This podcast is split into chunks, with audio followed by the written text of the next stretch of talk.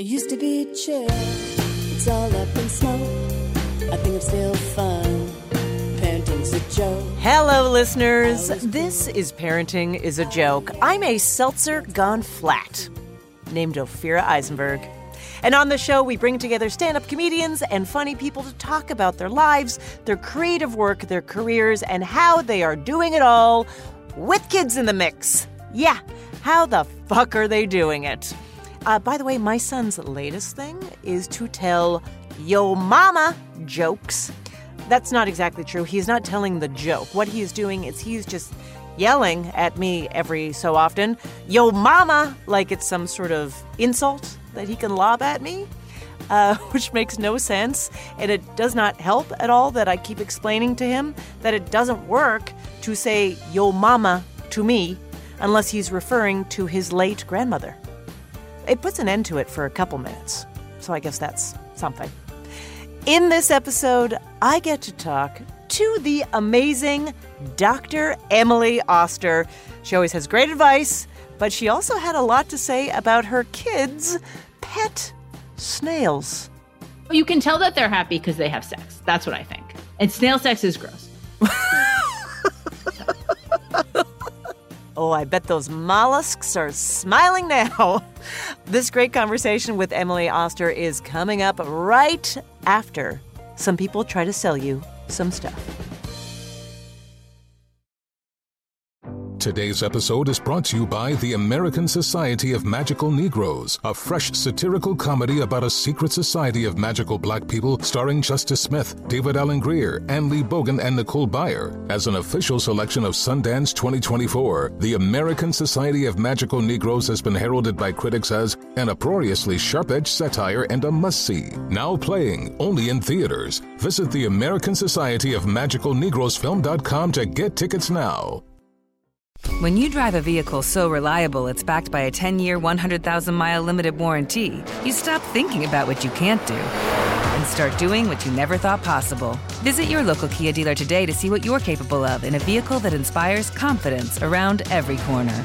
Kia, movement that inspires. Call 800 333 4KIA for details. Always drive safely. Limited inventory available. Warranties include 10 year 100,000 mile powertrain and 5 year 60,000 mile basic. Warranties are limited. See retailer for details. Hi, I'm Vanessa Bayer, and this is my brother Jonah. And we are so excited to have you hear the latest season of our nostalgia themed podcast, How Did We Get Weird? Not only do you get to know me and my brother, you get to know the stories that made us the absolutely rad people we are today. Like you, Jonah, who's a music person and also a mental health counselor. And you, Vanessa, who is an actress, comedian, and I think you even wrote a children's book. Wow. I sure did. Check out our episodes where we've welcomed hilarious guests like our friend Andy Samberg. That's it. That's really it. And Queen Casey Wilson. I really went cart before the horse. I said, I think I have an opportunity to interview Leonardo DiCaprio as a high school student. Plus legendary sisters Amber Ruffin and Lacey Lamar. You would pull the bag out, and then we would eat Okay. the eat all the Leftover. the leftover chocolate chips, which was a lot. Then you'd roll the Oh, barrel that's up so to fun. up the hill, and then one of us would get inside the barrel, and they'd push you down. And we've also had on amazing guests like Mike the Miz, Jason Isbell, Carrie Brownstein and Corin Tucker of Sleater-Kinney, and many more. And you do not want to miss out on our funny segments like Change.dork Change.dork. and Congratulations, you played yourself. Congratulations, you played yourself. Listen to our podcast, How Did We Get Weird, on the iHeartRadio app, Apple Podcasts, or wherever you get your podcasts.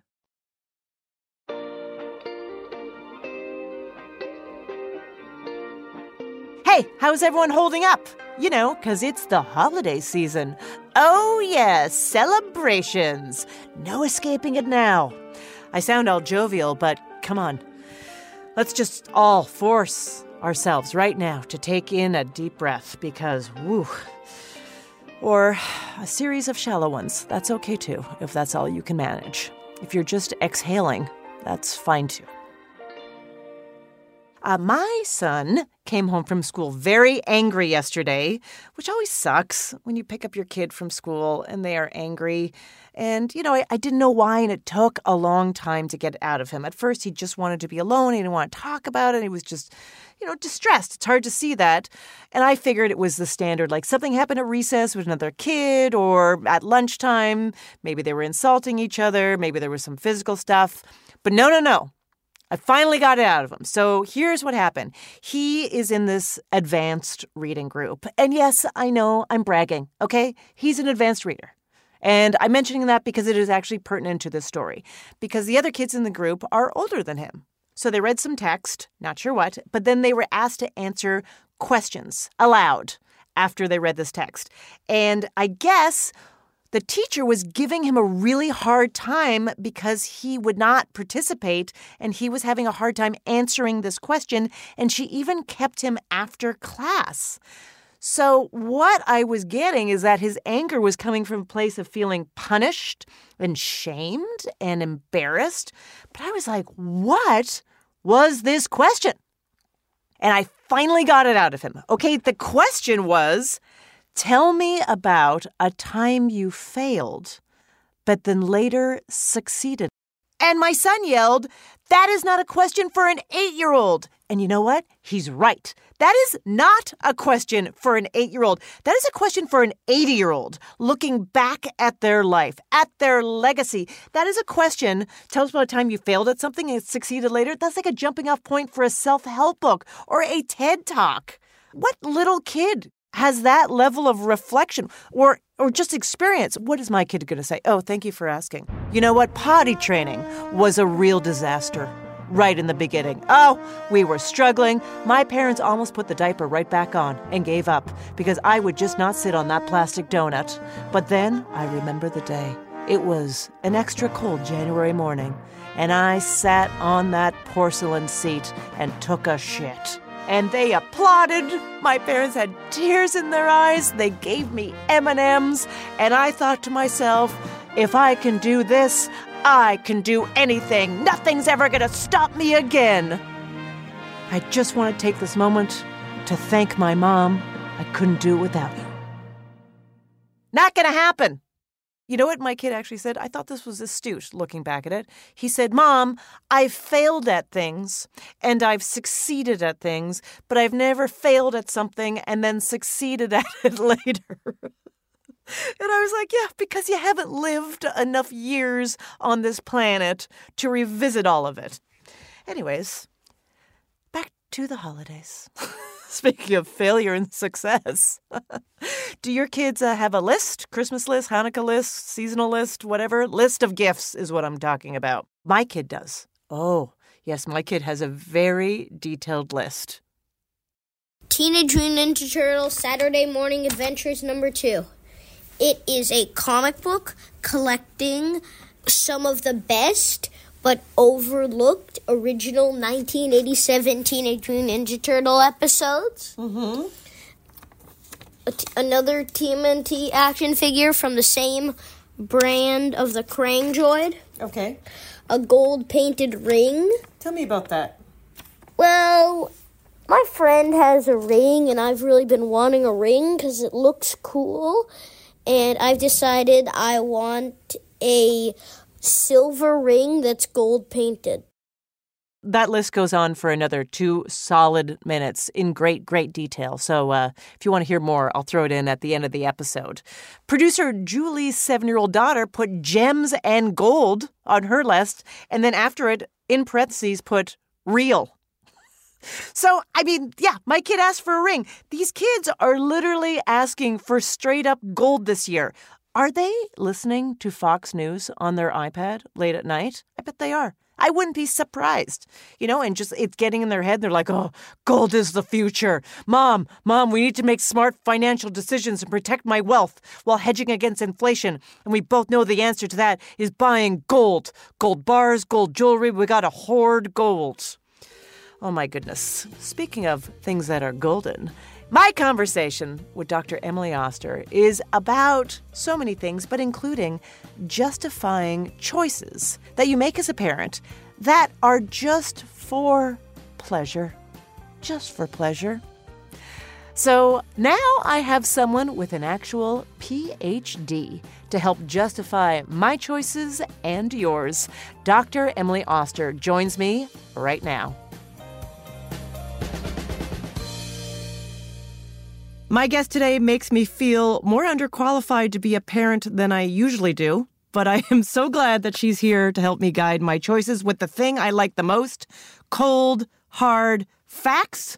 I am pleased to welcome back economics professor, parenting data expert, New York Times bestseller, Emily Oster. Hello. Hello. Thank you for having me again.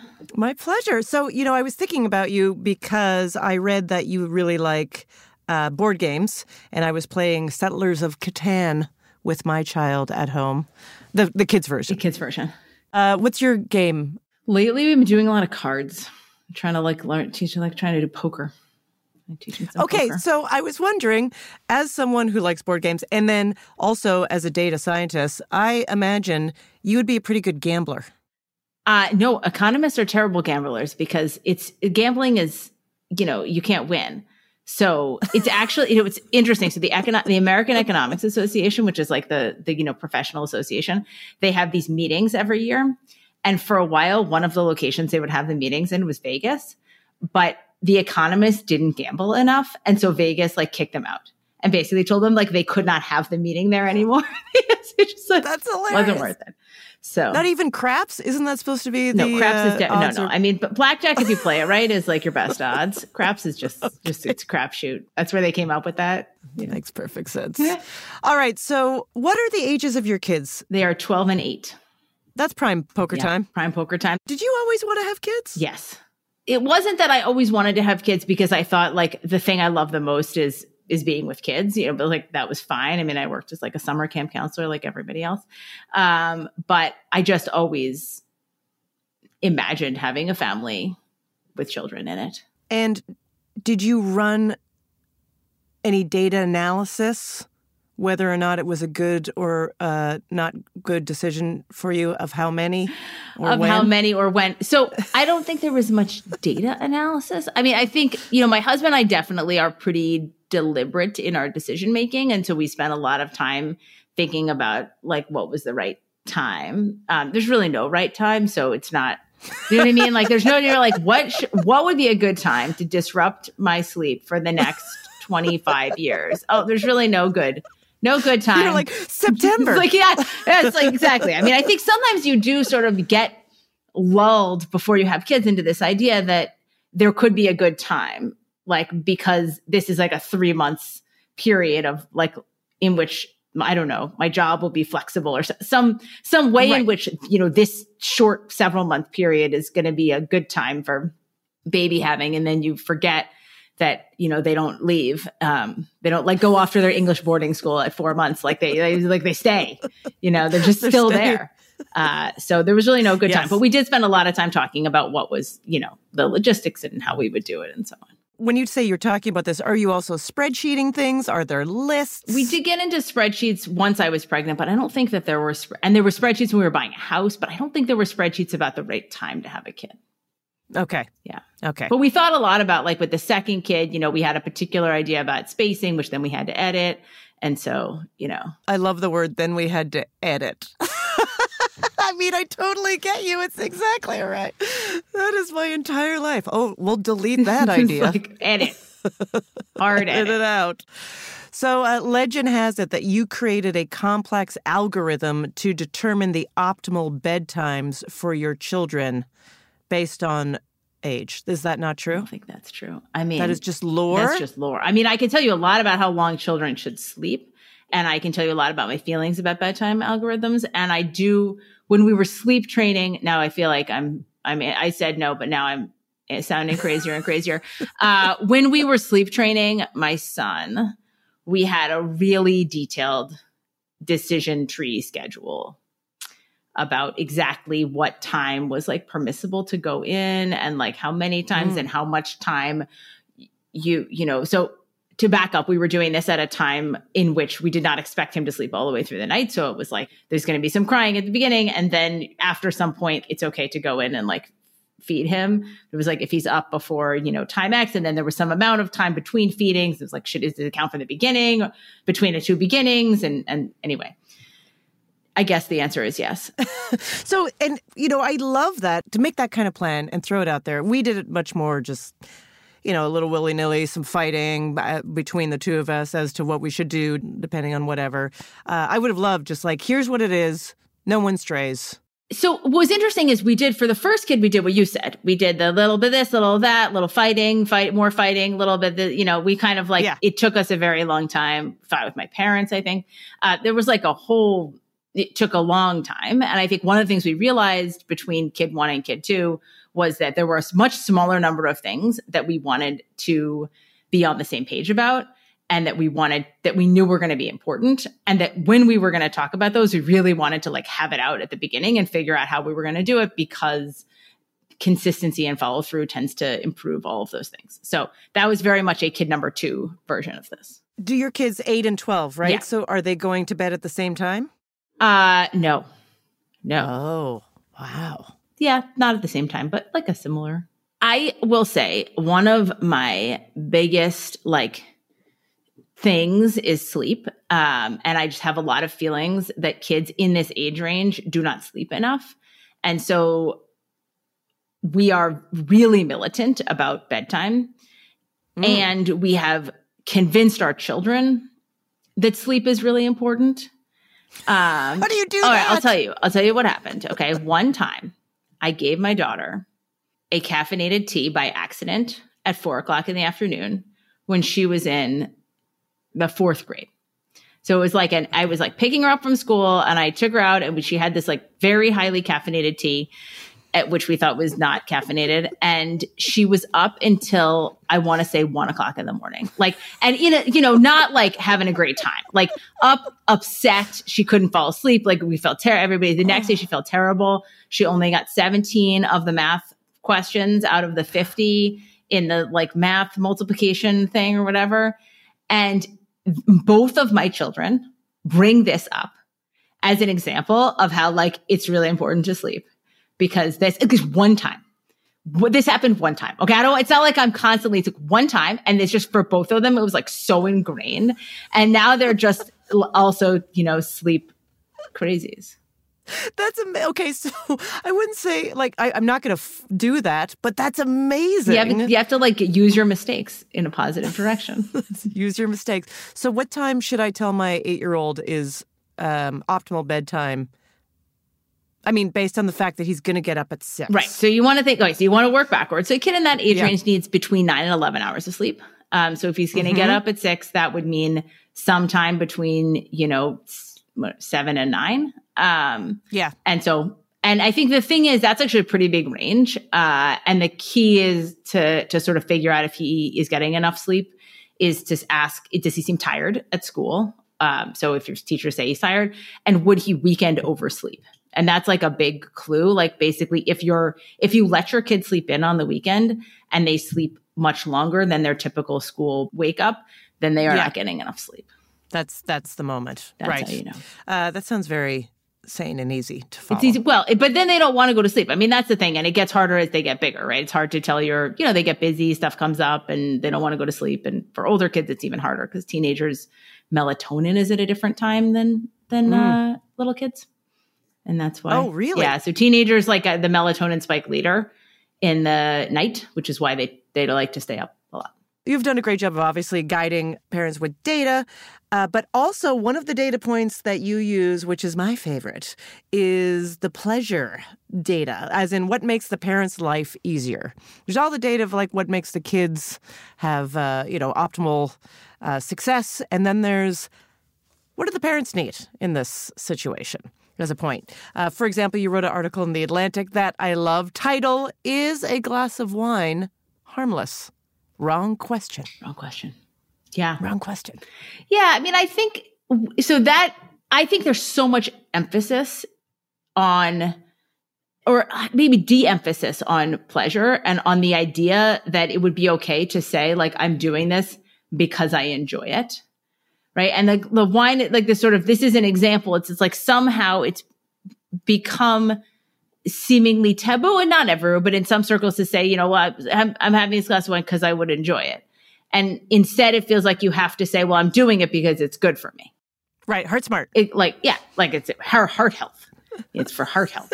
And it's like, it's not like the data does not suggest that it's particularly healthy, nor does the data suggest that drinking at low levels is, is bad for you. It's just kind of neutral. It's like, you know, peanut butter or something. Like just like some something's just neutral. I don't know. It's not either Right, thing. it's a thing. It's just a thing. It's not either thing. And somehow I think we've gotten into this place where in that space, but also in parenting in general, everything we're doing has to be defended by it having some benefit, some like meaningful benefit. You know, I'm doing this because my kid will perform better. I'm doing this because my kid, so it's like I'm going, I went to the playground because it's fun. Or I went to the playground because like I wanted my kid to not talk to me and that's where they don't talk to me. Whatever it is, like that somehow like we can't just say I'm doing this because it is the thing that I that I like. And it comes up all the time.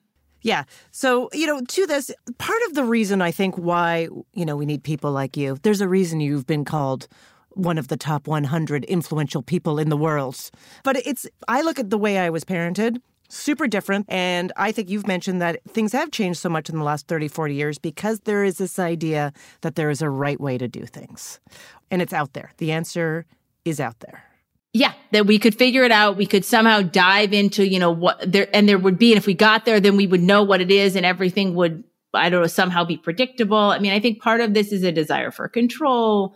Um, and the admission, it's very difficult to just say, like, you could do everything the right way, whatever that means, and things could turn out badly, or you could do it like Still just bad. like I don't know. They like there's there's noise, and I think that's that's really hard when you care when you care so much about something. But is there anything from the past you specifically look at and go, you know what, that is something within the parenting world that I wish we could bring back? physical freedom for kids. um, I mean, you know, I think that there is, as part of our somewhat good, and parts of it are very good, sort of emphasis on physical safety, we have way dialed down how much independence, physical independence we give kids. And the era of, you know, I walk to school by myself or, Yes. you know, like I play outside with my friends. That's really gone away for a lot of people. And I don't think that that's good. Do you try to uh, promote independence with your kids? I do. And I, Yeah? yeah, I do. And I think, you know, we make some progress on that. I, th- I will say there's an example of something where it's actually very difficult to go against the grain. Um, it's difficult to be the, you know, to say, well, my kid's going to walk home from school and, you know, in a world in which nobody else's kid is doing it because then people are like, oh, it's like, what? That's, you know, that's, what are you doing? Like, is that dangerous? You have to negotiate. I mean, it's like a fair amount of work, uh, to, to do something that people don't, that people don't think is appropriate. Yeah, so I let my eight year old uh, go down the street, cross the street, and then buy a bagel at the bagel store uh, on the weekend. He loves doing Sure. it. He's addicted. to Kids love it. this stuff. I mean, that's the other kids love that kind of independence. But now he noticed that there's another bagel store and it's a block and an avenue further, and he's like, "I want to do that." And I, I'm really like, I can't. Like, someone will bring you back to me uh, with a harsh tone and tell me that I'm a bad parent.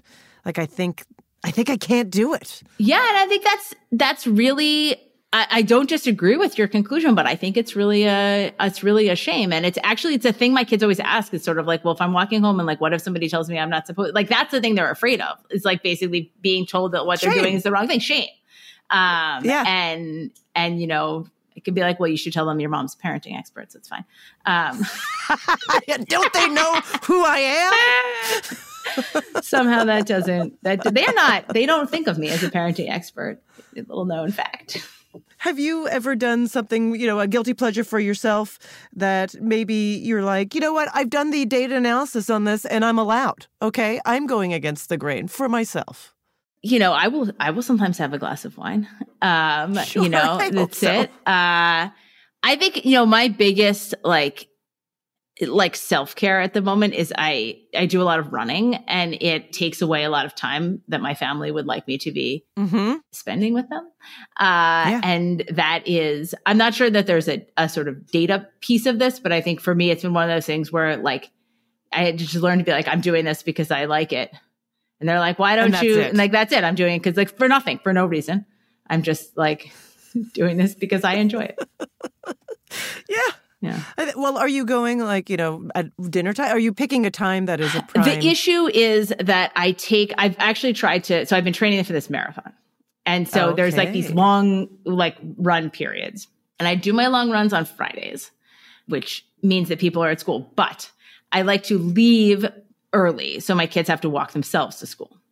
And the other day, as I was explaining to my son, as I was putting him to bed, like, okay, I'm, you know, I'll see you in the morning, but then I'm going to be gone. You guys are going to get off to school by yourself. He was like, you care more about your long run than you do about me. and oh, I've had this and exact I thing, was but like- just at a different ending. I was like, well, that's. I was like, no, I, I love you, but in the for the morning, I'm going to be prioritizing my longer. I mean, it's like it's like one of those things where I think I got a great, like my mother was a good model on this because she just didn't put up with that kind of, you know, she just like she was like, nah, that's what you know, like because you understand it's not. He doesn't really think that. I mean, you don't know what that would even mean, right? Like he doesn't really think Right. that. It's just they're experimenting with like, how do you? What happens if I say that? And I was just like, well, I guess I'll be taking my long run but I love you so much. Many years ago, I wrote a piece uh, about working uh, and about how, uh, even though I love, you know, you love your kids kind of more in the broad sense that it might be appropriate to spend many more hours at your job because the uh, value of time with your kids is diminishing, the, has a faster diminishing utility. So the sort of marginal utility of time with I your this so children much. uh, Uh-huh. is it like the sort of example is like basically your job is kind of about the same amount of happiness in every hour. You know, the eighth hour is like about as good as the first hour. But with your kids, the first hour is like infinitely good. It's like the greatest thing. You know, you, of course you want to see them. And that's so the total happiness is very large. But then the second hour is not as good. The third and the fourth hour is bad. And by the fourth hour, you'd rather be at work for the eighth hour. And that that somehow like even though you could if you if you ask the question which of these things would you give up? You would give up your job in a second. And it could be Right. true that if i had to pick one i would pick my kids. But also i'd rather spend eight hours a day at my job and two hours a day with my kids. And like that could be optimal. And so that's a you know that's so well economics for you there you know, just w- with all of your research, is there a way that you've done things in your house or a parenting decision that you have made that then after, you know, coming across some data or studies or doing the work you do, you're like, uh, I got to change this. I was going down the wrong path. So I think that there are I would say there's a couple of things. So one one is that when I was when my kids were younger, we sort of iterated through a bunch of different versions of discipline. Um, and then when I was working on, So which is hard, hard. yeah. And then when I was working on Cribsheet, I spent a bunch of time in this like kind of one, two, three magic sort of eh, discipline space, which is one of these like counting and timeouts kind of version Okay. of this. And the main thing I took away from that, we ended up using a version of that, but the main thing I think we took away from it is the idea of just like importance of consistency. And so I think there was a there was a large sense in which we were messing up by by basically like dicking around and doing a different thing all the time. And that was something where we hadn't had as much of an issue with my first kid was she was less complicated in some ways. And Yeah. we had been not doing this correctly with the second kid. So that was one that was one thing. Consistency in itself is very hard. Yes. Uh, it's made me, my, I It's think the it's the most thing. daunting. Yeah. But did you find that once you were consistent, Yeah, you were yeah. like, oh, It we're just better. reaping the rewards of this? Yeah, yeah. It worked better, but it's still hard, right? I mean, it's still, I think that, you know, for me, this kind of consistency and, and sort of following through on discipline stuff is so much harder than anything else. My husband is very good at it. I'm a disaster. but I just, I just can't follow. I like, I'm not, I don't have good follow through.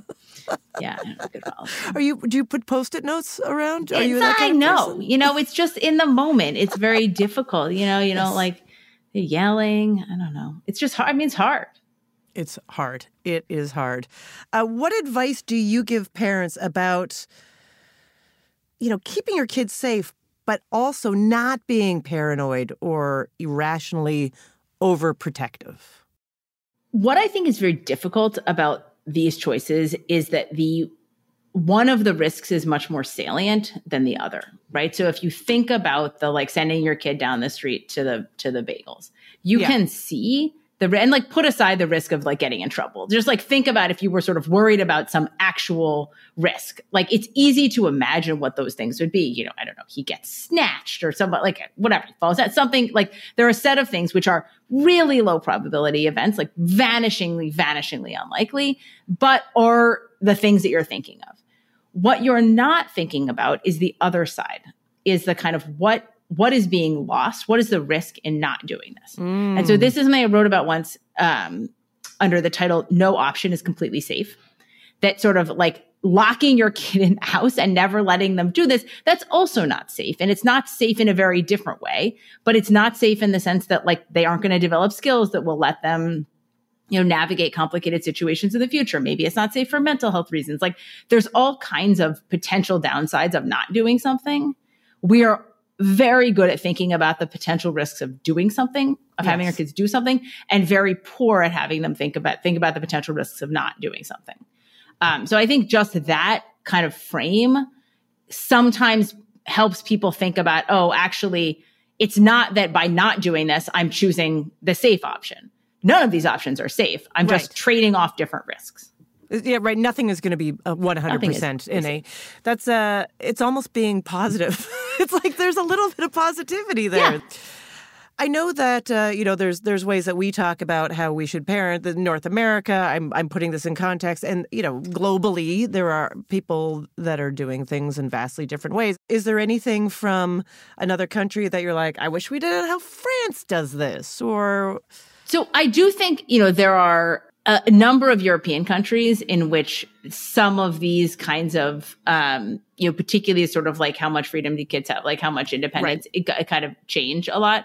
And then I think in, in general, most of Europe is way less into this kind of culture of achievement that dictates a lot of, you know, certain sociodemographic groups in the US. So this idea of like, you know, pre-professional sports when kids are nine. Uh, I think that's not they're not doing that much. I mean, you know, maybe the Dutch are into like the speed skating or something, but like like sure. in a sort of fundamental sense, I think that happens to a much lesser extent um, outside of the U.S. Yeah, so you you think it would be beneficial for us to dial down trying to turn all of our kids into geniuses and Olympic athletes uh, under ten?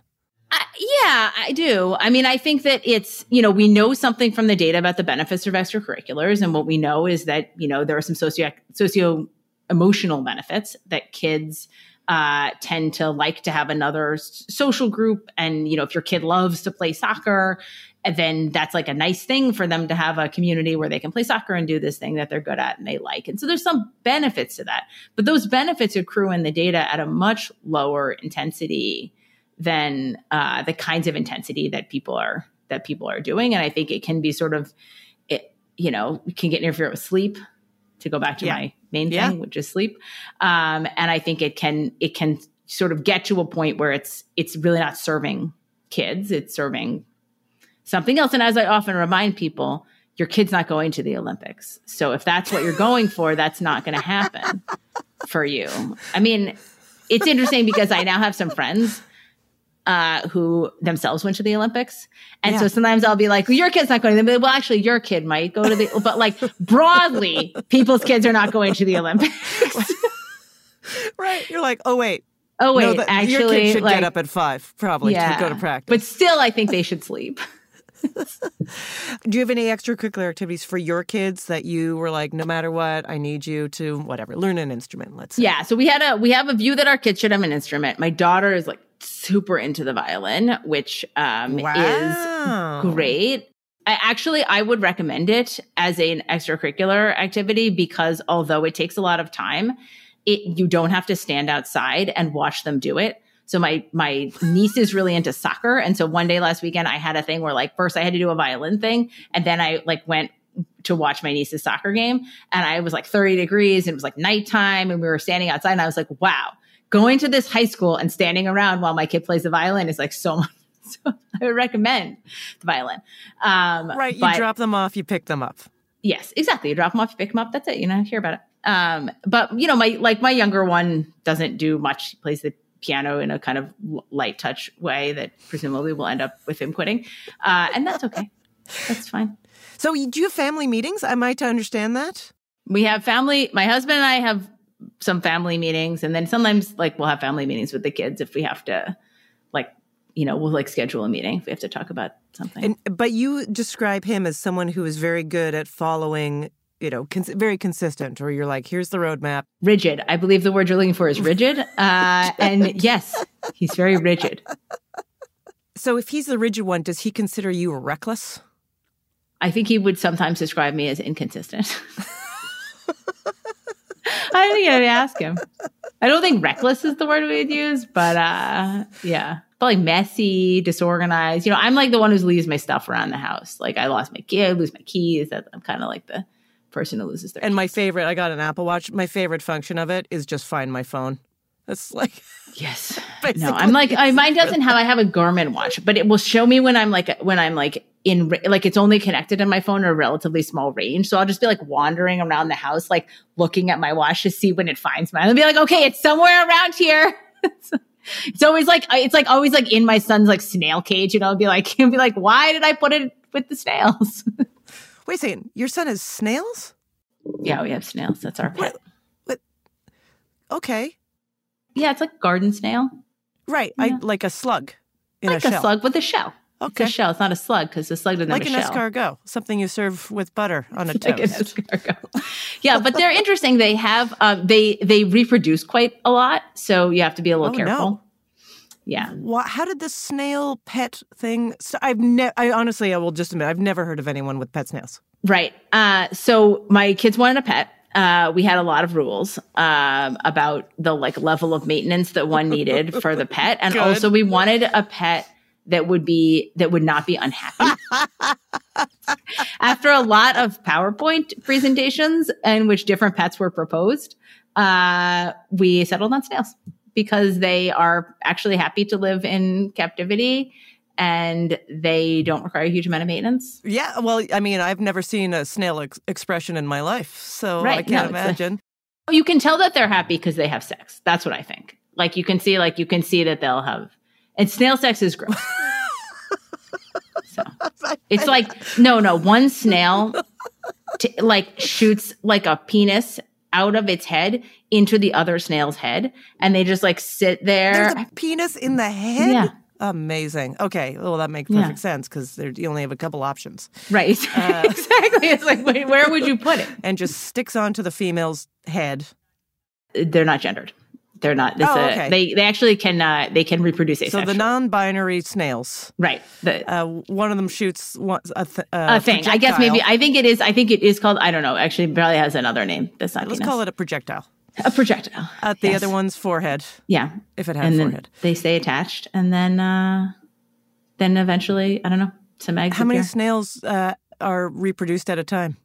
There are like a hundred eggs. They- They'll lay a lot of eggs, but then you have to. Fortunately, you have to like get in there. We don't let them hatch. You just like freeze. Did you say freeze the eggs? What kind of operation do you have? no, no, not like for later usage. That's just the humane way to get rid of them. It's not like it's not like some kind of IVF snail clinic. You're not doing some snail in doing- vitro? I'm not doing snail in vitro. Not any. Not at the moment. right, okay. It's snails. What what came second? Hi, this is Shannen Doherty, host of the new podcast, Let's Be Clear with Shannen Doherty. You may know me from, let's see, 90210, Charmed, Mallrats, Heathers. Probably also know me from my stage four cancer diagnosis and sharing that journey with so many of you. There's something so authentic about a podcast. It's me connecting, me talking raw in the moment. That's what my goal is to give you to talk about why I feel that cancer, to a certain extent, is a gift, what my responsibilities are as a person with cancer. Because I think that there's something so much bigger than me. And to be honest, I'm still trying to find out what that is. And maybe together we'll find it. It's going to be a wild ride. So I hope that you all tune in. Listen to Let's Be Clear with Shannen Doherty on the iHeartRadio app, Apple Podcasts, or wherever you listen to podcasts. Hey, I'm Bruce Bozzi. On the last season of Table for Two, we had some good times at the table, enjoying lunch with some of the best guests you could possibly ask for. People like George Clooney, Julia Roberts, Scarlett Johansson, and the beautiful Sarah Jessica Parker, to name a few. Table for Two is a bit different from other interview shows. We sit down at a great restaurant for a meal, maybe a glass of rosé, and the stories start flowing. It is intimate, revealing, and often hilarious. We're back for a second season, and the guests are going to be just as incredible. We'll be breaking bread with Colin Jost, Michael Mann, Da'Vine Joy Randolph, just to name a few. And this time around, we're going even deeper, and we'll have something new for you each week. We'll talk about the big breaks, heartbreaks, and of course, food. So I hope you'll pull up a chair and join us for the latest season. Listen and subscribe to Table for Two on the iHeartRadio app, Apple Podcasts, or wherever you get your podcasts. Fear of the unknown is the greatest fear of all, and for millions of Americans, there is no greater unknown than what to do when faced with an Alzheimer's diagnosis. My name is Dana Territo, and my podcast, The Memory Whisperer, takes a closer look at Alzheimer's disease and those affected by it. Like many of you, I've experienced the disease firsthand. I've been an advocate and care partner for decades and have written extensively about the subject. Each week, I'll talk to people who've been personally affected by the disease and learn how they coped with it. Folks like TV personality Leeza Gibbons. Action is the antidote for fear. And nurse and dementia researcher Dr. Fayron Epps. We no longer can be silent. We have to mm-hmm. speak up. We have to share our experiences so we can help each other and learn from each other. Listen to The Memory Whisper on the iHeartRadio app, Apple Podcast, or wherever you get your podcast in this PowerPoint presentation of um... snails were not first. I mean, they wanted a dog, they wanted a gerbil, sure. they wanted a hamster, they wanted sure. a lizard, they wanted a snake. You know, they wanted hermit crabs. We're like we're like seven PowerPoint presentations in before we got to snails.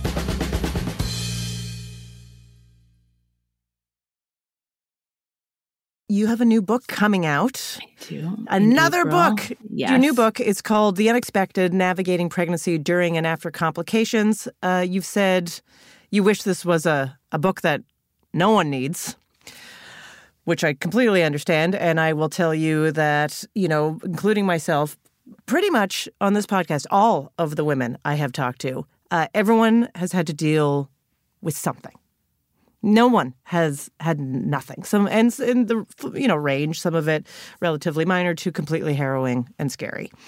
Uh, I don't know why it feels like it's more common, and I don't know if that's true. So I think it is. So the range of things we talk about in this book is from kind of miscarriage to birth complications to things like hyperemesis or gestational diabetes or conditions within pregnancy. And all told, it's about half of pregnancies are affected by one of these conditions, which means, of course, more than half of women, people have multiple pregnancies, will be affected in some right. in some way. And I think some of these things have gotten more common over time um, because many of them are correlated with age. Okay. I also think we've gotten to, to discuss this more, which is good although I think we could afford to discuss them quite a lot more than we are. Because one of the things I hear from women when they go through this is just how alone it can feel. So that's kind of one part of the book. But I think the other side of this is, is to try to bring some attention to saying, Hey, like these are things that might be happening to the women that you love, to the women in your life, to the, to the people that you know who are, who are pregnant. And, you know, they are real and they are really can be really debilitating. I mean, I always think about this example we sort of talk about early in the book around hyperemesis, which is severe nausea and vomiting pregnancy, which is one of these conditions where people think, oh, well, I was also sick. And so some we have a quote from a woman who said, you know, at some point my friend texted me to say, you know, had I tried the ginger chews from Trader Joe's. and at the time, I was in the hospital getting IV fluids. And there's just sort of this like huge disconnect between the experiences that some people are having and kind of how other people are processing them. And there's a need to close that gap a bit. And and also differentiate it. It's like no, these, these, are completely different yeah, situations. It's not it's not Trader Joe's gummies. Uh, as delicious as those are. Yeah, they're great, but it doesn't solve everything. I have so many questions, uh, but to end this off, I just want to ask you some rapid fire. And by that, I mean you can answer short, you can answer long. They're rapid fire from my point of view. okay. okay. Got it. Should I get my eight year old a Nintendo Switch for the holidays? Maybe. Uh, there's nothing per se wrong with the Nintendo Switch. Uh, I hear that they're fun. Um, when Okay, you, you think don't have about one. Got it. what- I don't have one. Um, when you think about you know time that kids are spending uh, on these kind of video games, the most important thing is to think about what it's substituting for. Um, so if you're not going to be able to set boundaries, or if you think your kid's going to be on this for 12 hours a day, uh, then I would not get it. If you think that this is something they could spend an hour doing a day, or whatever is the amount of time that you think they would otherwise just be sitting and you know staring at the wall or bothering you, uh, it seems fine. So okay, that would be a no. Yeah. Okay, from my point of view. okay. Do I give my kid like uh do I reprimand them or or basically tell them that it's not okay if they say words like butthole in public? Or how about damn it? Hmm. When you tell kids things like don't say that word, it Mhm. makes the word super fun. Powerful. And so you think you want to be careful. There are some words we absolutely do not say, like racial slurs. And there are, are some words like butthole, which I would just let it go um, because butts are fun and people enjoy butts. They really do. And you got to figure out where your where your line is um, and make sure your kid understands why. I think we often under underestimate how good even little kids are at understanding why we're asking them to do something.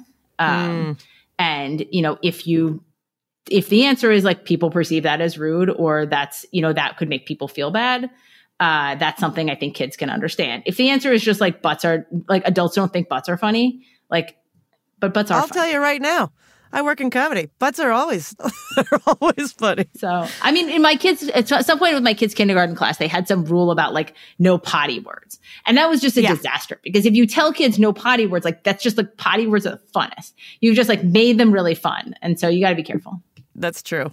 Uh, okay, having kids clean their rooms important or who cares? Certainly nothing in the data would say you should do this or not do it. Um, again, I think it's something that, you know, you could decide it was important. What what what do you do in your house? One of my kids cleans their room and one of my kids doesn't clean their room at all. And do you ask? It the- drives me insane. and I hate it, but I can't, it's not r- really like a thing. It's not a hill I've decided to die So on. you're just like, you know what? Don't worry about it. Your room's messy. I'm going to tell you to clean it up. You don't do it. Oh well. I don't even tell him to clean it up because that's not consistent. I mean, if I was going to tell him to clean it up, I would tell him that like you have to clean it up. We would like work out how you have to clean up. Instead, I just occasionally come around and throw away the trash on the floor. Um, and like with sometimes we'll do like a larger clean. All right. Any allowance tips? Do you do allowance? We do allowance. Okay, for both kids. Yeah, we do Different allowance for both kids. No, same amount. I, I like it because it means that I can sometimes say, I'm not going to get you that. You have to use your allowance. And then they will have a somewhat better sense of the value of money. And what do they have to do to earn? Nothing. We don't have a, we don't have an allow. We spent a lot of time thinking about this and we don't have a like thing for allowance. You know, we have a set of expectations for the kinds of things they will, that they are responsible for, which don't include cleaning their room, but do have other features.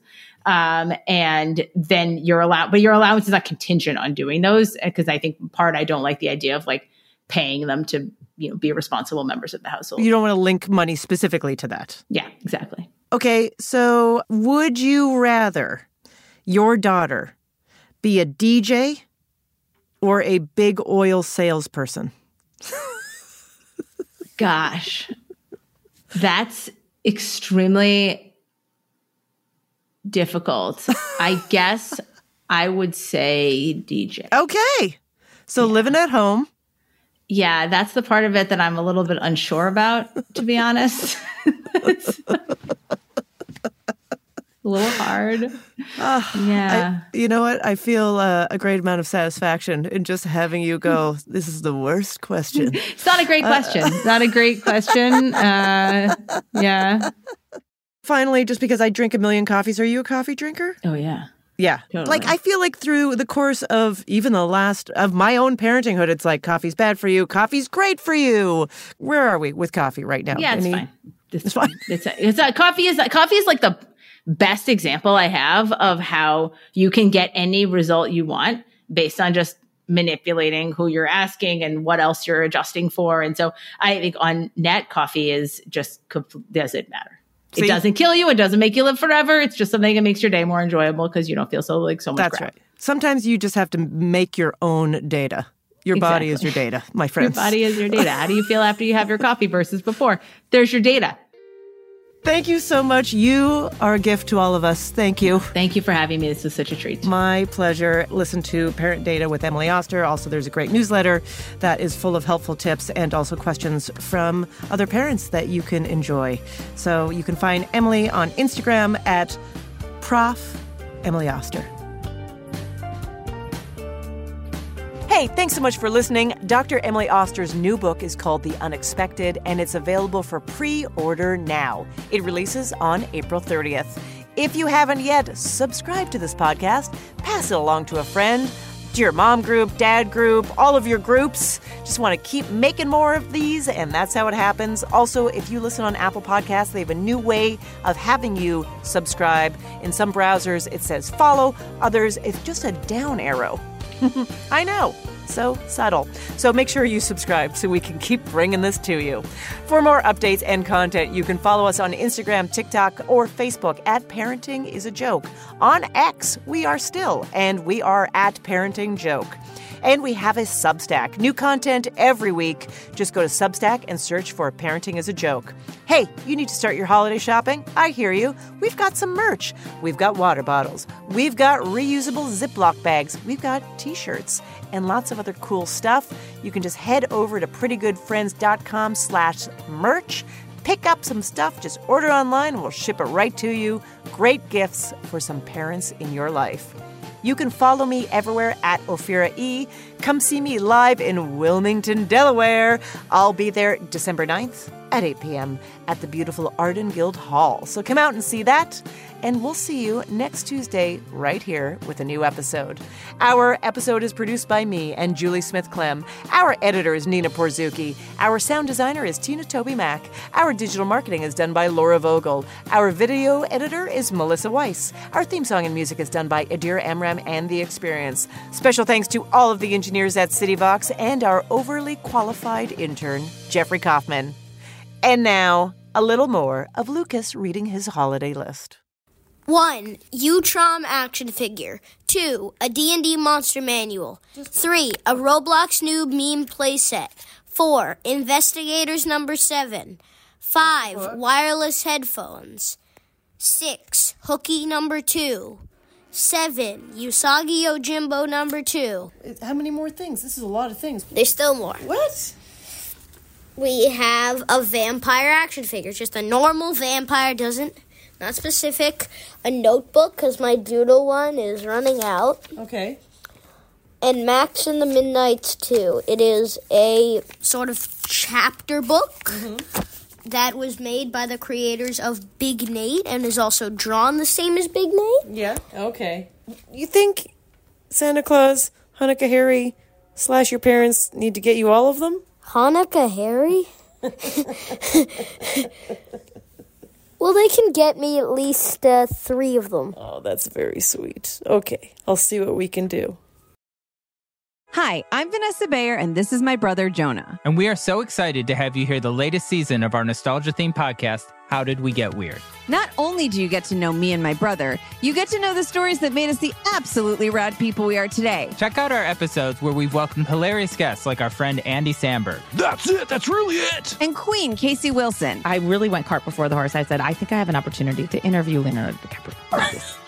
As a high school student. And you do not want to miss out on our funny segments like Change.dork Change.dork. and Congratulations, you played yourself.